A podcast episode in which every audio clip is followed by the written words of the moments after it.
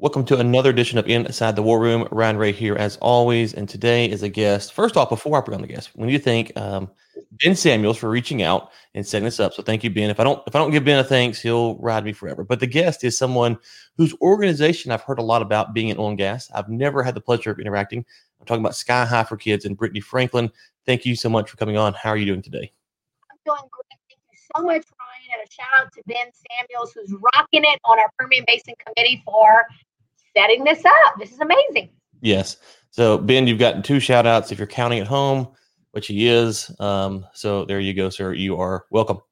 But okay, let's talk. Let's first off, what is Sky High for Kids? For people who aren't familiar, this audience is some oil and gas, but a lot not oil and gas. So they might be familiar with Sky High for Kids. Um, but what is it? What do you guys do? Sky High for Kids is a 501c3 nonprofit organization whose mission is to gather the community, bring people together not only provide comfort, fund research, ultimately save lives of kids fighting pediatric cancer and other life threatening diseases. And so we have been fortunate over the past almost 15 years now to be so heavily supported by the energy industry.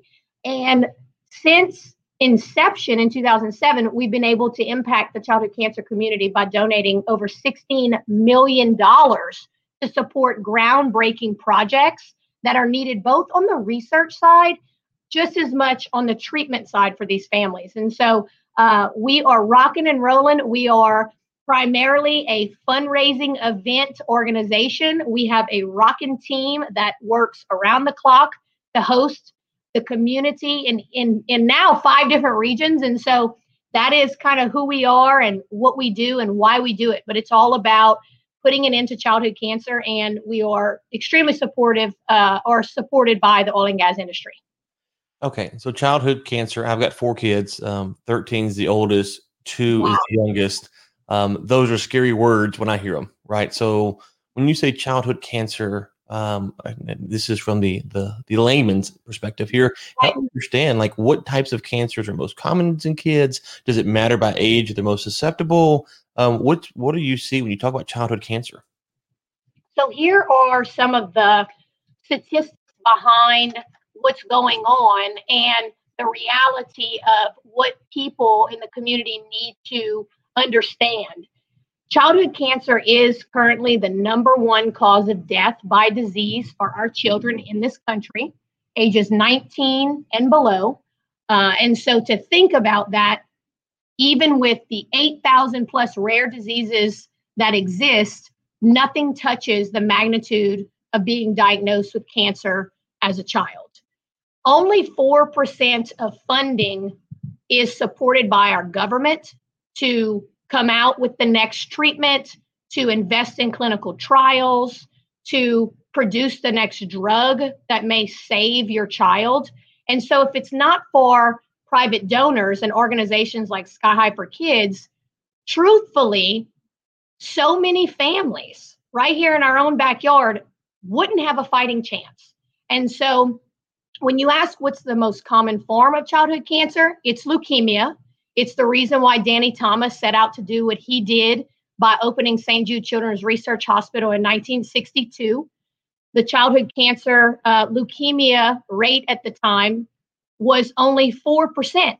4% of children were surviving the most common form of cancer. So Danny Thomas set out to change that.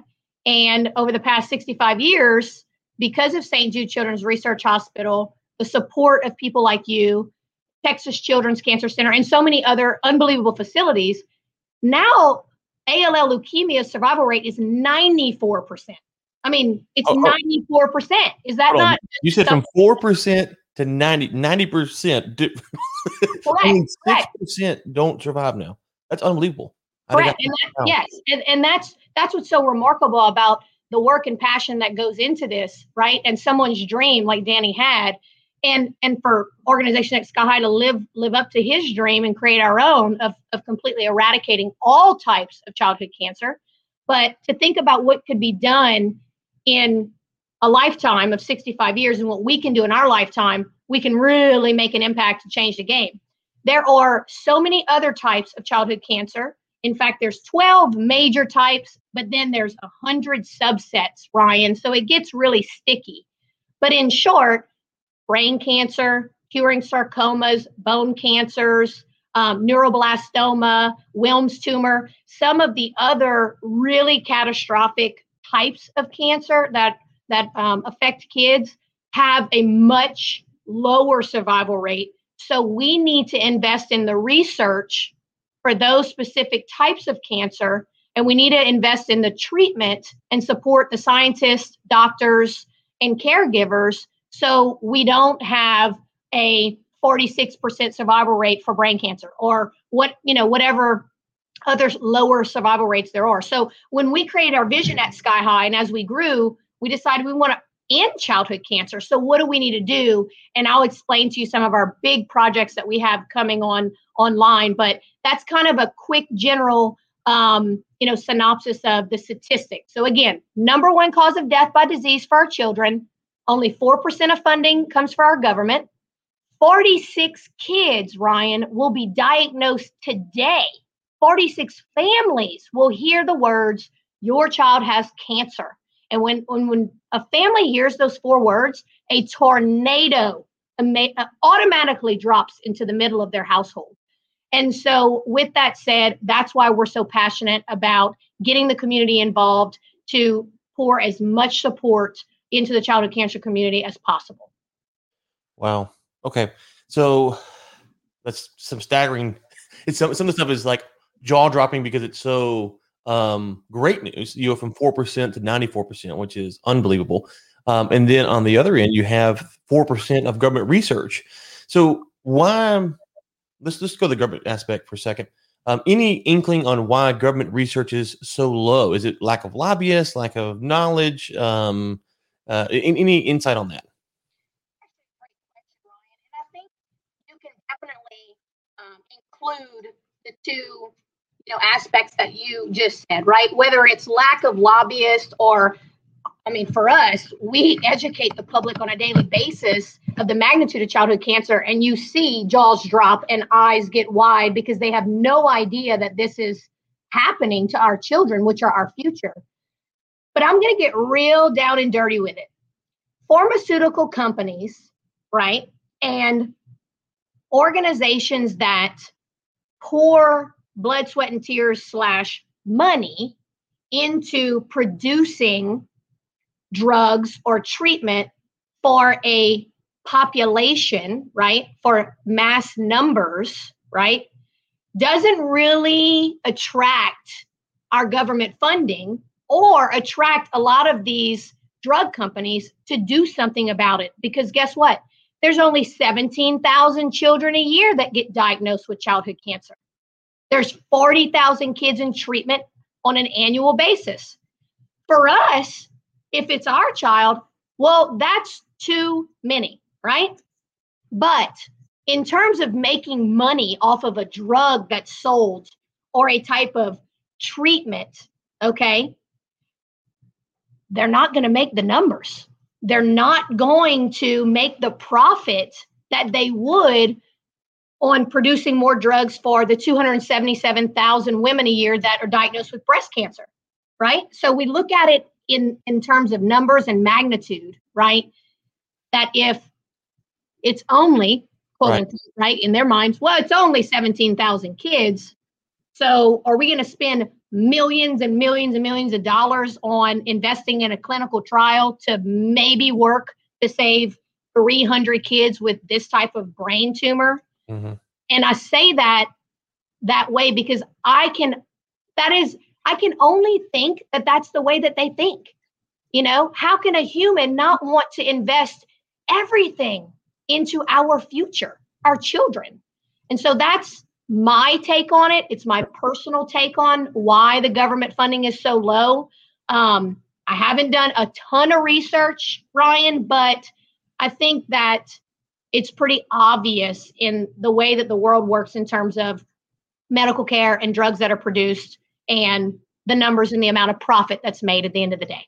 Well, listen, you're speaking to a libertarian, so I think I am far more. We can rail on the government all day. We've got hours. We can clear the schedule to rail on the government. So you're not going to hurt my feelings at all. Um, I do think it's important to know to note, whatever the motivation is, that this is a free market solution that is bringing cures to childhood cancer. Now we're getting a long way to go. We're talking about that, but just just as an aside, we have four percent government research dollars, and we have free market people donating their own, putting on events like Sky High does. Everyone cracks on the libertarians for being free market people. This is this is part of it. This is how it works itself out. Is the free market is looking at this saying, we want to do this because we want to put on a, a shootout or a golf tournament or, or whatever it is. Uh, we're willing to give our own money up to cure childhood cancer. So everyone who likes to say government's the solution, I will raise you the free market every time. So just yeah, I'm gonna I'm gonna I'm gonna agree with you on that one. But I will, Ryan, I will uh, give you this information. So we were very uh, blessed to meet Congressman McCaul, who's here in Texas, who literally started the Childhood Cancer Caucus a little over 10 years ago. And he lobbies and fights for funding from our government on a daily basis. And so they do, we do have some representative and leaders in in you know that world, if you will, that are trying to make a difference. But the reality is, if it's not for organizations like Sky High and if it's not for private donors and people like you, we're not going to move the needle anytime soon. Okay, so let's talk about um, again, just from this kind of the the the, the layman's terms. You go from four percent to ninety four percent in a, in a in a lifetime. So I think you said forty to sixty years, some of that time period. What, what is it that allows us to do that? I mean, I know obvious it's scientific innovation, but is it they need money to study more people with leukemia? Is it they need to run more trials? Is it is it a combination of stuff like because from my perspective, you know, you're like, well, guys, come on, you're scientists, so solve these things. But what is it that enables them to be able to tackle these tough problems like childhood cancer, with whether it's leukemia or something else? The answer is we enable them, Ryan. We together as a community anybody that gets behind funding or comfort programs to support the childhood cancer community is enabling that next scientist to make that discovery, right? So I sat down with Dr. Nabil at Texas Children's Cancer Center uh, recently, and he explained to us the kind of the impact of a human being, right? A person. And if you have a person that is going to dedicate their life to science and dedicate their life to creating that next clinical trial and dedicate their life to investing so many hours and resources into studying why kids are diagnosed, where it comes from, and how we're going to treat and find a cure. It starts with that one person, but the community and other people must support that person, right? So the researchers, the scientists, they're doing the work, right? They're actually in the laboratories day in and day out, and they're trying to figure out what in the world is happening here. And to truth be told, there's still no, there is no reason still today or no explanation truly of why kids you know form different types of childhood cancer yes some are linked to genetics yes some are linked to you know maybe the environment but if you ask as a whole, there's still a huge fat question mark that's lingering. So it takes money first, right? If we don't have the money to pay the salary of the scientist and researcher, well, then they can't do their work, right? Um, it takes a community with passion to get their hands dirty and put their boots to work to come together and host events and fundraise and and make blankets and put together toy drives to su- to support these families. So it's it's a little bit of everything, Ryan. But the reality is we have to support the people and to support the people that are doing the work and investing in in the science and research that it takes to figure out what is going on, right? Or why that that child still with ALL leukemia did not survive with the survival rate being where it is today, but there's still children that are dying from ALL. What? Why? What happened? How did that child react to this protocol, this drug, this treatment? You know, and I think if you think about the human body and a small child and the and they're in the middle of, you know, they're growing, things are changing, things are developing.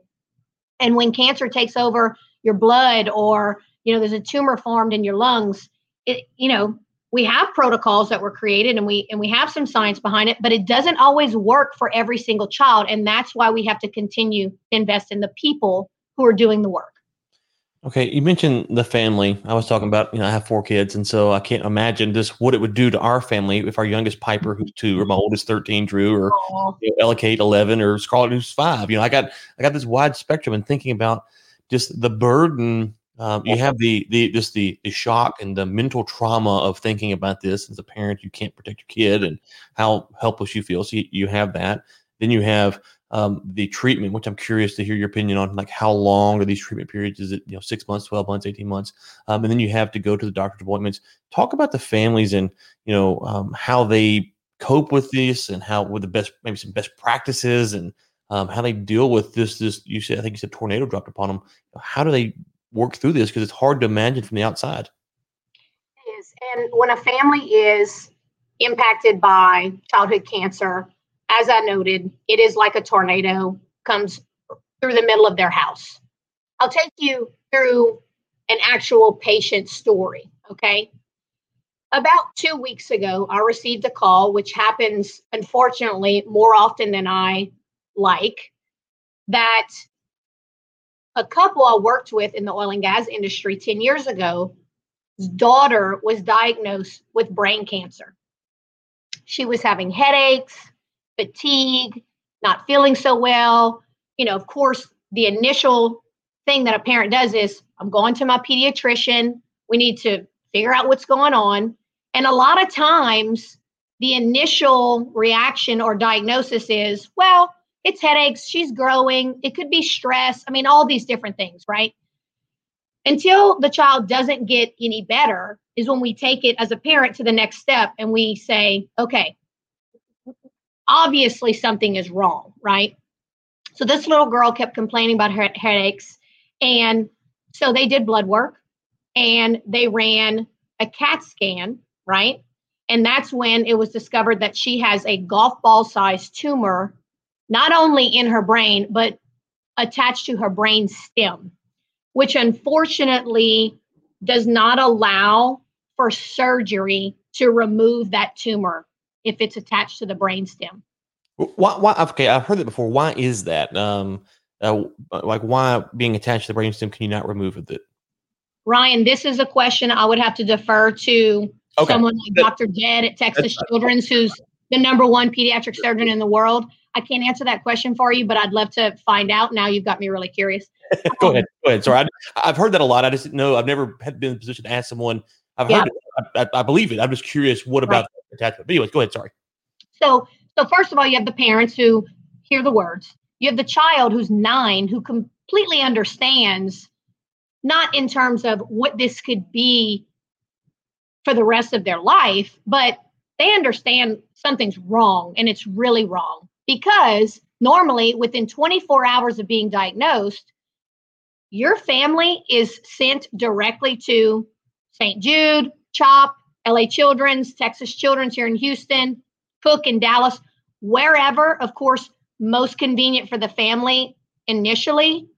But if the diagnosis is so severe, they're going to one of the top five facilities in the country. For us, we support St. Jude and Texas Children's at this current time. And so you don't even have time to think about packing a bag, okay? When when when this parent told me they arrived at Texas Children's, they didn't have pajamas, a toothbrush. I mean, think about just literally your house on fire and you think, I'm going to pack all these things and I'm going to grab all these things if my house is burning down. Well, guess what? It's the same equation. No, you're not. You're going to get out and try to save your life. And that's what a parent does. They spring right into action and they get straight to the facility and they start treatment, Ryan, within literally within 24 hours, your child is starting treatment based on the diagnosis, majority of the time. What treatment looks like, it varies. Some treatments and protocols are two and a half years, three years. If you relapse, it could be four, five, you know, it could include a bone marrow transplant, which is a whole nother conversation. It could include extremely high dose and intense chemotherapy, radiation. I mean, there is so much that goes into the treatment side of things, which is why we invest so much into uh, vetting and trusting our doctors and, and caregivers at the facilities we support because we know they're doing their best to put the child on the right protocol and treatment plan. But as a family, you get there and you don't even know if you're like coming or going. The only thing you know is that you need to save your child's life and you're going to do whatever it takes to save your child's life.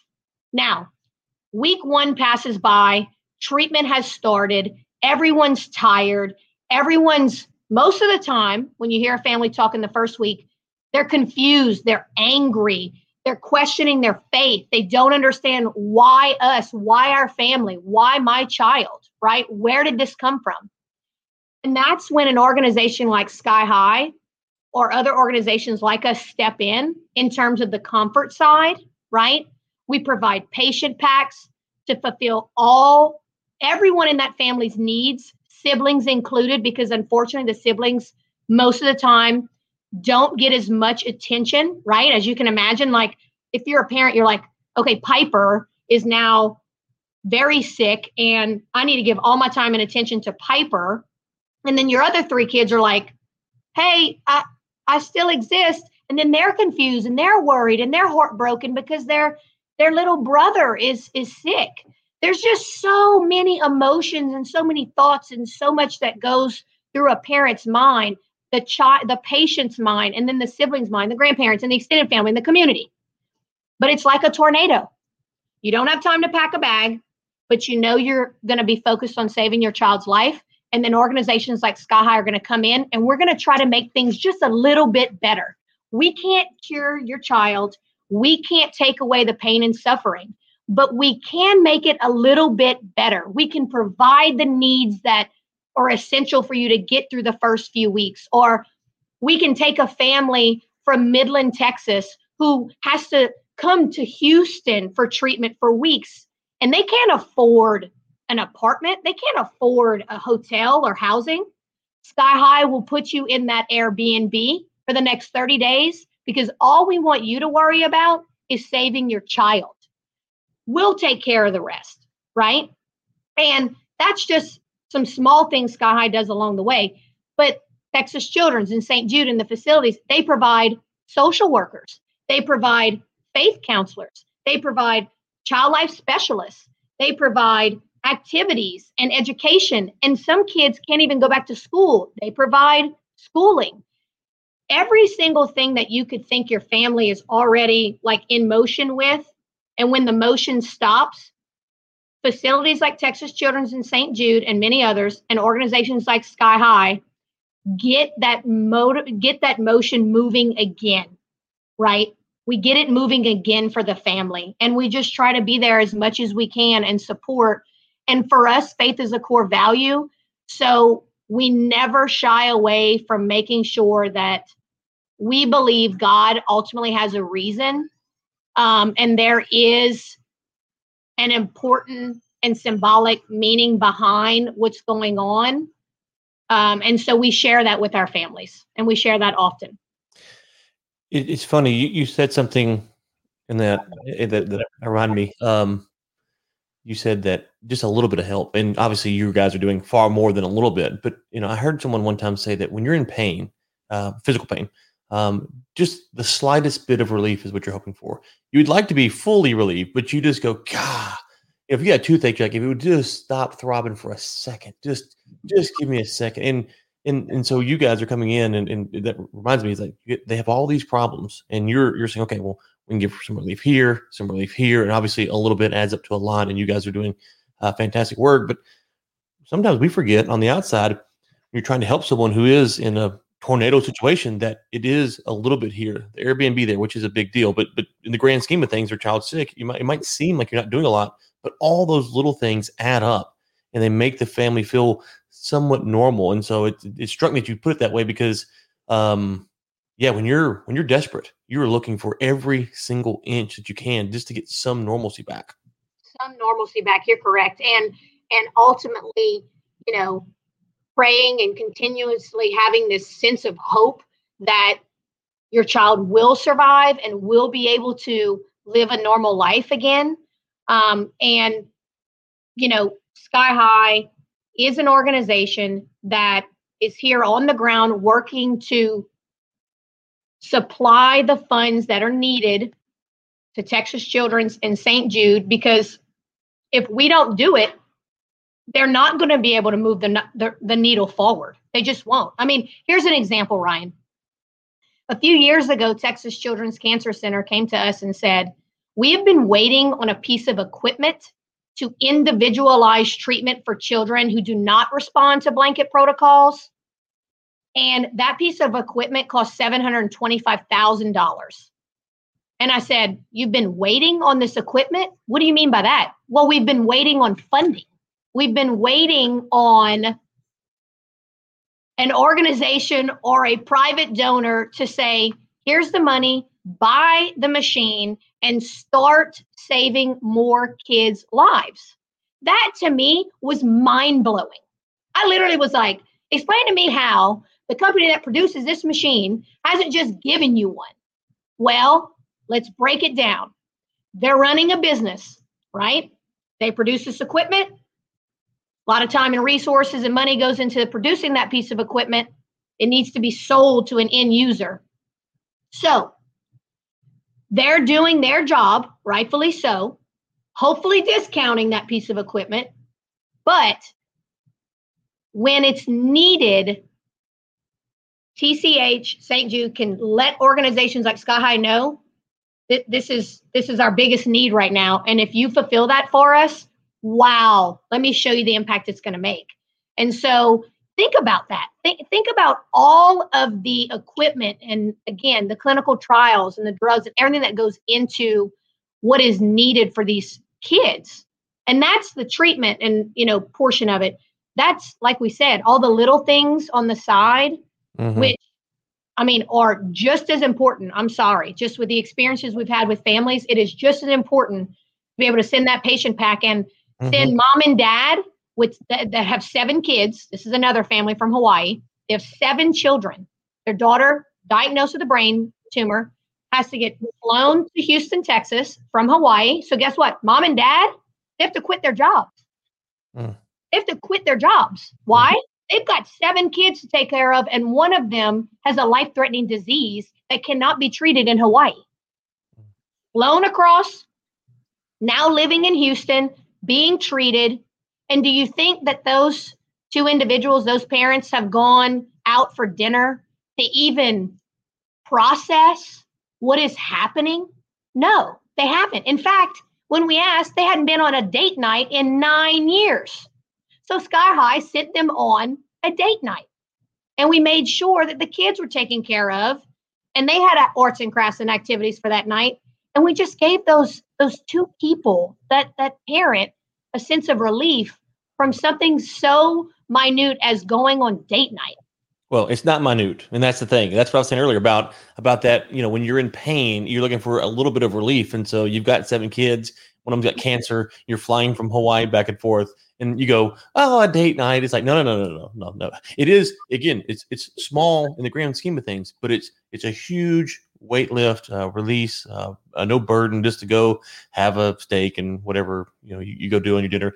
Look at your spouse in the eye and talk about whatever, um, just to kind of escape. And you know, if you think about just normal day to day activity, you know, normal people they want okay, I just need five minutes to myself. You know, I just need to Yes. You know, imagine in right. that context. So, so I, I, know I appreciate the way you're, you're phrasing it, but it is it is small, but it's also gargantuan because um, all of the stress that's compounding, compounding, compounding, um, just to get that little bit of, uh, of a break.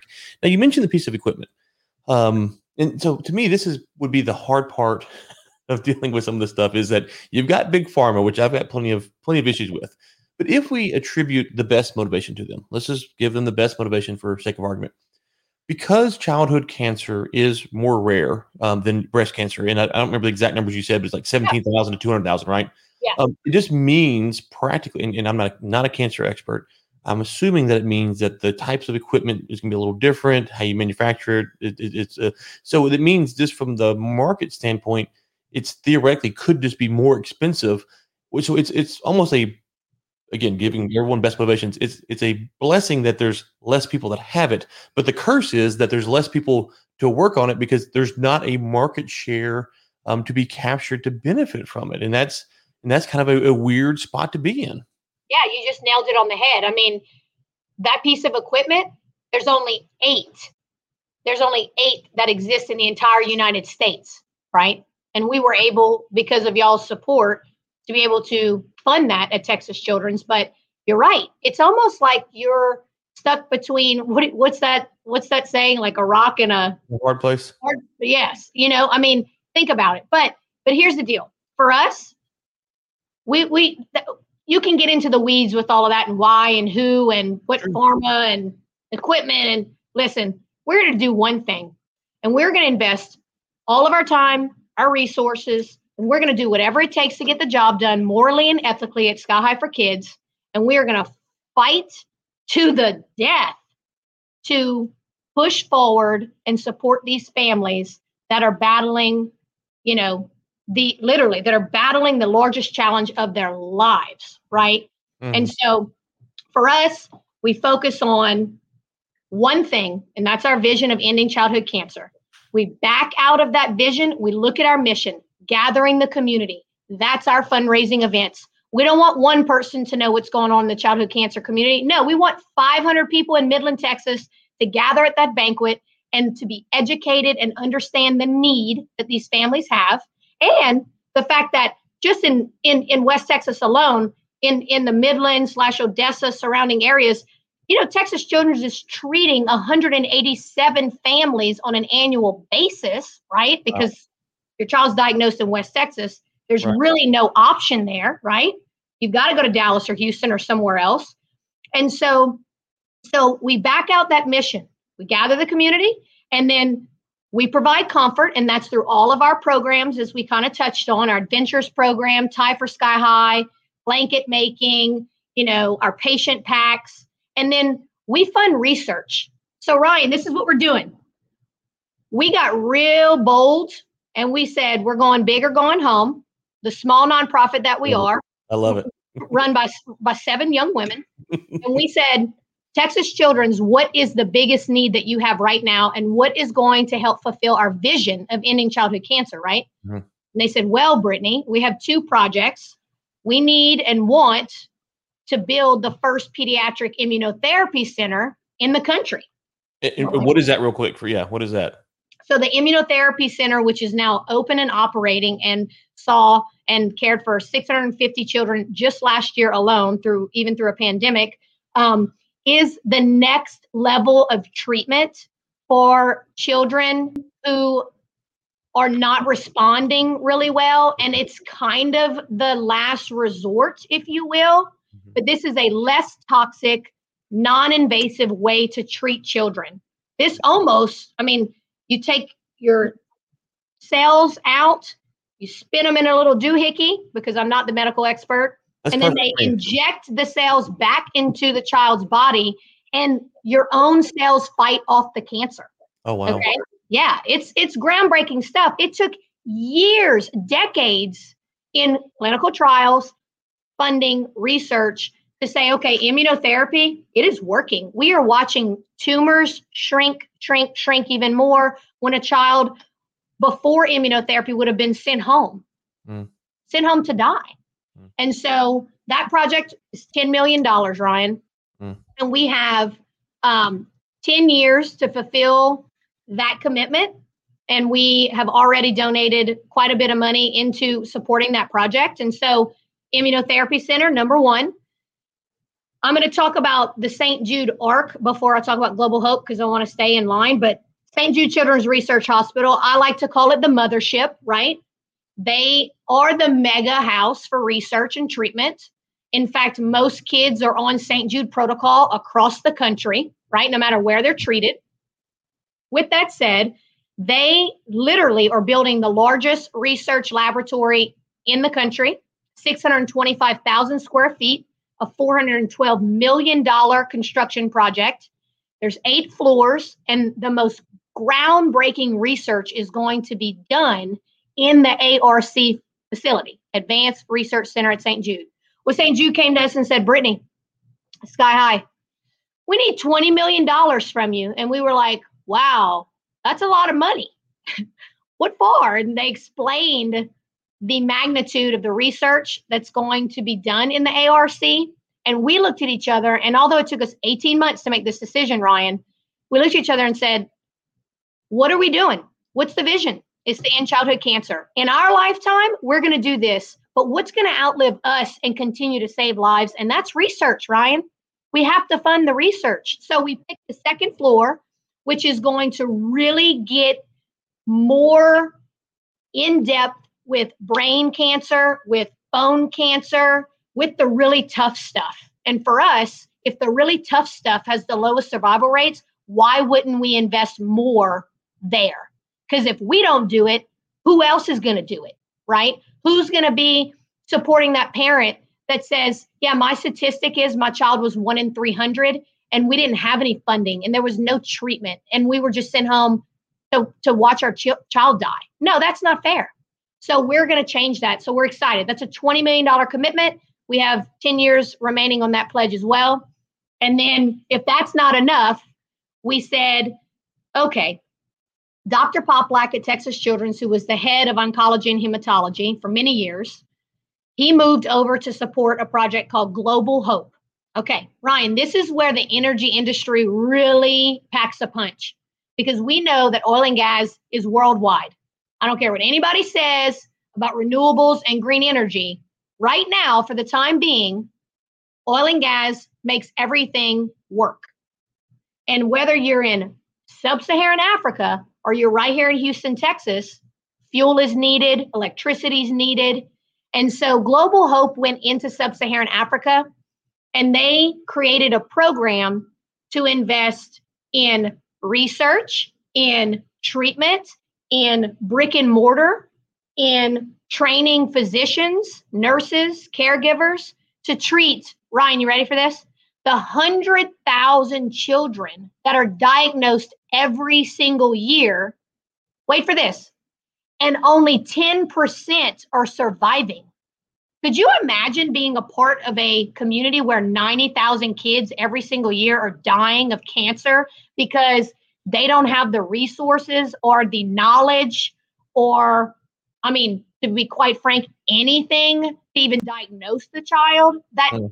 could be saved so sky high felt it was our moral duty and our vision is to end childhood cancer it doesn't matter if you're laying your child down mm-hmm. in texas or you're laying your child down in malawi mm-hmm. so we went global and that's an additional $10 million commitment and so totaling ryan we're in a $40 million capital campaign capital campaign. We don't really know how to run a capital campaign. You know what we know how to do? We know how to gather the community through our fundraising events to make an impact. And we know that we will never give up on our mission and we will never give up on these families and we will be in their corner day in and day out and we'll come we, we will we will finish these pledge commitments and we're going to be ready to rock to the next thing that's going to move the survival rate needle forward or make a family's situation that much better.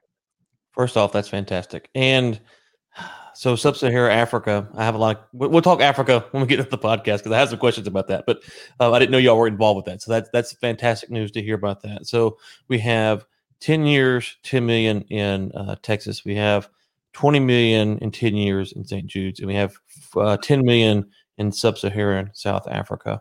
Um, so let me just ask you this, because as you're talking, I'm sitting there, I'm thinking about the kids, not my kids necessarily, but his kids. And um, I've been to some pretty impoverished areas, and it's tough to deal with because you walk around and you, you see people don't have anything. You talk, it's like, you know, how do you solve these problems? And it's overwhelming.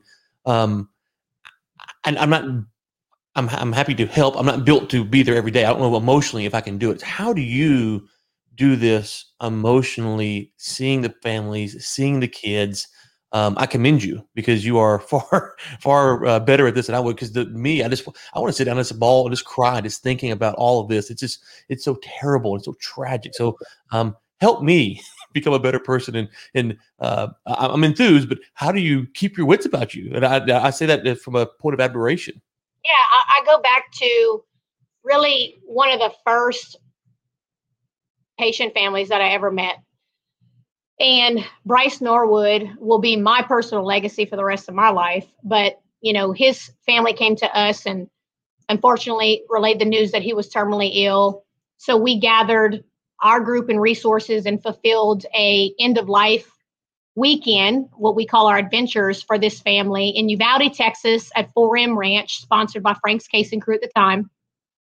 And Ryan, there's just this sense of peace and this like hope that God continues to give to not only me, but to our entire team, our volunteers, our regional committee members, our board, that keeps us moving forward, although very difficult at times. And when Bryce passed away after that trip, uh, I, I mean, I I cried for weeks, right? Yeah.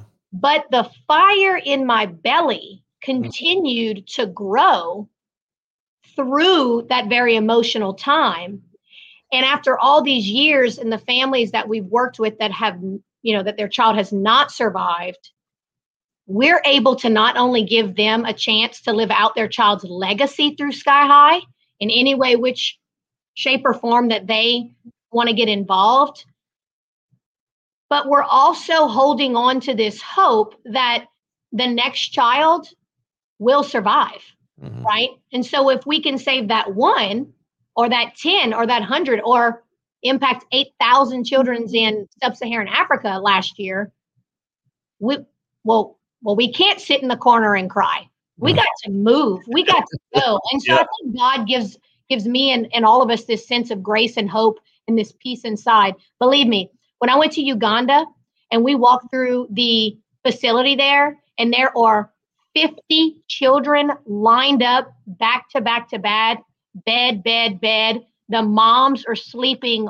on the floor, on mm. the concrete, under the child's bed. Okay. Mm-hmm. Sheets haven't been changed in no telling how long. Mm-hmm. It's dirty. They're eating porridge out of a pot. I mean, literally, okay, kind of what people say happens when they go on these mission trips or what you kind of see on TV here and there. Well, guess what? I saw it. Mm-hmm. Christina saw it and and we witnessed it. We come back to the United States and we're like, huh, we haven't even gotten started, Ryan. This mm. just continues to fuel our fire because we look in the eyes of these children and we see the parents suffering and we're like, wait, time out. This is not fair. And God put us on earth to do this work for a reason, and we're going to do it. Okay. So you've we talked about oil and gas, and this is Inside the War Room podcast, but we're going to talk about oil and gas for a second because we're okay. going to put a portion of this on the Texas Oil and Gas podcast as well. Um, but I, I think this, you know, the oil and gas industry, I've been involved since 2005, I think. Um, and I always, I don't know, for years, I've kind of had this saying that right now, and we can take this to cancer as well, but right now, there is someone somewhere who's getting a heart transplant. And there's a helicopter taking that heart from one hospital to the next. And all of that is made possible by oil and gas. So before you talk about getting rid of it, just realize you're wanting to kill people today. If we snapped our finger, got rid of it, you want to kill people today. All of this cancer research, all of the plastic, all of the building, whether it's in Uganda or Memphis or Houston or Dallas, is made possible by oil and gas. Not only that, oil and gas people are very generous with their dollars. Extremely generous with their dollars. Extremely generous. Not only do they do sky high, if you follow and gas, they're doing shootouts and fishing tournaments all throughout the year that they're giving to all kinds of causes. Um, and so it's, it, it perturbs me to no end how our industry is portrayed from the outside as we're not generous people we don't care about people um, and so i wanted to give you the floor just to talk about you, you, have touched on some but just the responsible and gas um, you know, the industry how they've played a role in this and give them the attaboy that they deserve because they don't get it quite enough in my opinion yeah i would love this opportunity to shed as much positive light on this industry as possible i personally ryan as well worked in oil and gas, starting my career in 2007, and literally just ended my career a couple of months ago. So I've worked in the industry for over 14 years, and I've seen, uh, lived, and breathed the generosity and the core values of majority of the people in this industry. From day one, the first check that was ever written to Sky High, which was at Edie's restaurant in Lafayette, Louisiana, came from Mr. Donald Mosing, who was the CEO and um, you know next generation of running Frank's Casing Crew. And you know, Mr. Don didn't hesitate in regards to what he was donating his money to and encouraged me and Crystal to go to Frank's Casing Crew's shop and walk around with a bucket and visit every single one of his employees that were in FRCs and turning tools and welding. And we walked around that day with a bucket and people put in, listen to me, people that made probably $35,000 a year at that time put in every dollar they had in their front pocket, Ryan. Absolutely. And that's what that's what got sky high off the ground. It was every single one of those people giving what they could. I, I remember distinctly a man putting like 35 cents in the bucket, and he was so sorry that's all he had. And I told him, that is enough. That is enough. Thank you. Right? You are going to impact a child's life. So we launched the first sporting clay tournament in Lafayette. The community, you know, received it extremely well. We donated $50,000 to St. Jude Children's Research Hospital that year. And every single company that supported the sporting clay tournament was in the oil and gas industry. I had no idea what that even meant at the time. I ended up following the oil and gas industry and started my career in 07 and moving to Houston. And that's when we launched the official 501c3 of Sky High because we knew we had started something special. We didn't know and have any idea what it meant, you know, what it is today. But we knew that we had access and we were able to build relationships with an industry and a community of people that are literally living and breathing their core values and are grounded and will give the shirt off their back to help anyone in need. And so 08 we started the Houston event from 08 to 2013 we were Lafayette Houston Lafayette Houston oil and gas oil and gas supported Anadarko Petroleum, you know, now Oxy, was our backbone and supplied hundreds of volunteers for us to be able to pull off the events we were hosting. Because, Ryan, for the first seven years, from 07 to 13, we were 100% volunteer. You had six girls from Lafayette, Louisiana in their 20s running now two massive events, raising almost $2 million a year with the support of the oil and gas industry. And we were doing it with volunteers. So without Anadarko, without Champion X, without Strike USA, without so many of our volunteers and donors in the oil and gas industry, there is no possible way that I could sit here today and tell you that we would have been able to save the lives we've saved and invest in the treatment and facilities that we invest in without the oil and gas industry. Period. They have literally saved hundreds of thousands of children now around the world because of their support and generosity and their time and their resources. And listen, this organization was built with boots on the ground, with mm. grinding it out, loading trailers at midnight, hauling them from one city to the next. I mean, exhaustion. If you didn't have a Red Bull in your hand for the three day event, you were you were going to pass out in the corner. I mean, we killed ourselves to host those events and we could not have done that without this industry. So for the people out there listening, before you jump to judge what's produced, what goes in the air, okay, and whatever other environmental concerns that so many people have, some warranted, I'm not going to say that some are not, but the advancement of this industry today from where it was is wildly different. So, mm-hmm. our safety, our everything, right? You have to think about exactly what you just said. The oil and gas industry makes the world turn. In a third world country where there is no electricity, kids aren't able to go to school, they're not educated, and cannot grow up to be the next leader to make their community that much better. That is the reality. Those are facts, they're statistics the button on your shirt, your water bottle, your bicycle, your tent to go camping with your family. I don't care. Even for North Face to say, we don't want your business. Okay. Except all of your clothing is made from petroleum products. I just think people don't take time to do the research and understand the core and the root but what the oil and gas industry has done for the childhood cancer community is like no other. In fact, St. Jude and Texas Children's will tell you that we've been able to penetrate the oil and gas industry through our work and our relationships and they get to receive funding now that that they don't think they would have ever been able to to receive mm. you know and so yeah ryan we are pro oil and gas okay we are pro energy we are very realistic in terms of renewable resources, safety, and getting better. Okay. The industry is going to get better and better and better. And we're going to work together to make it better, make it safer, make it more environmentally friendly. We want that. We don't not want that. Of course, we want that.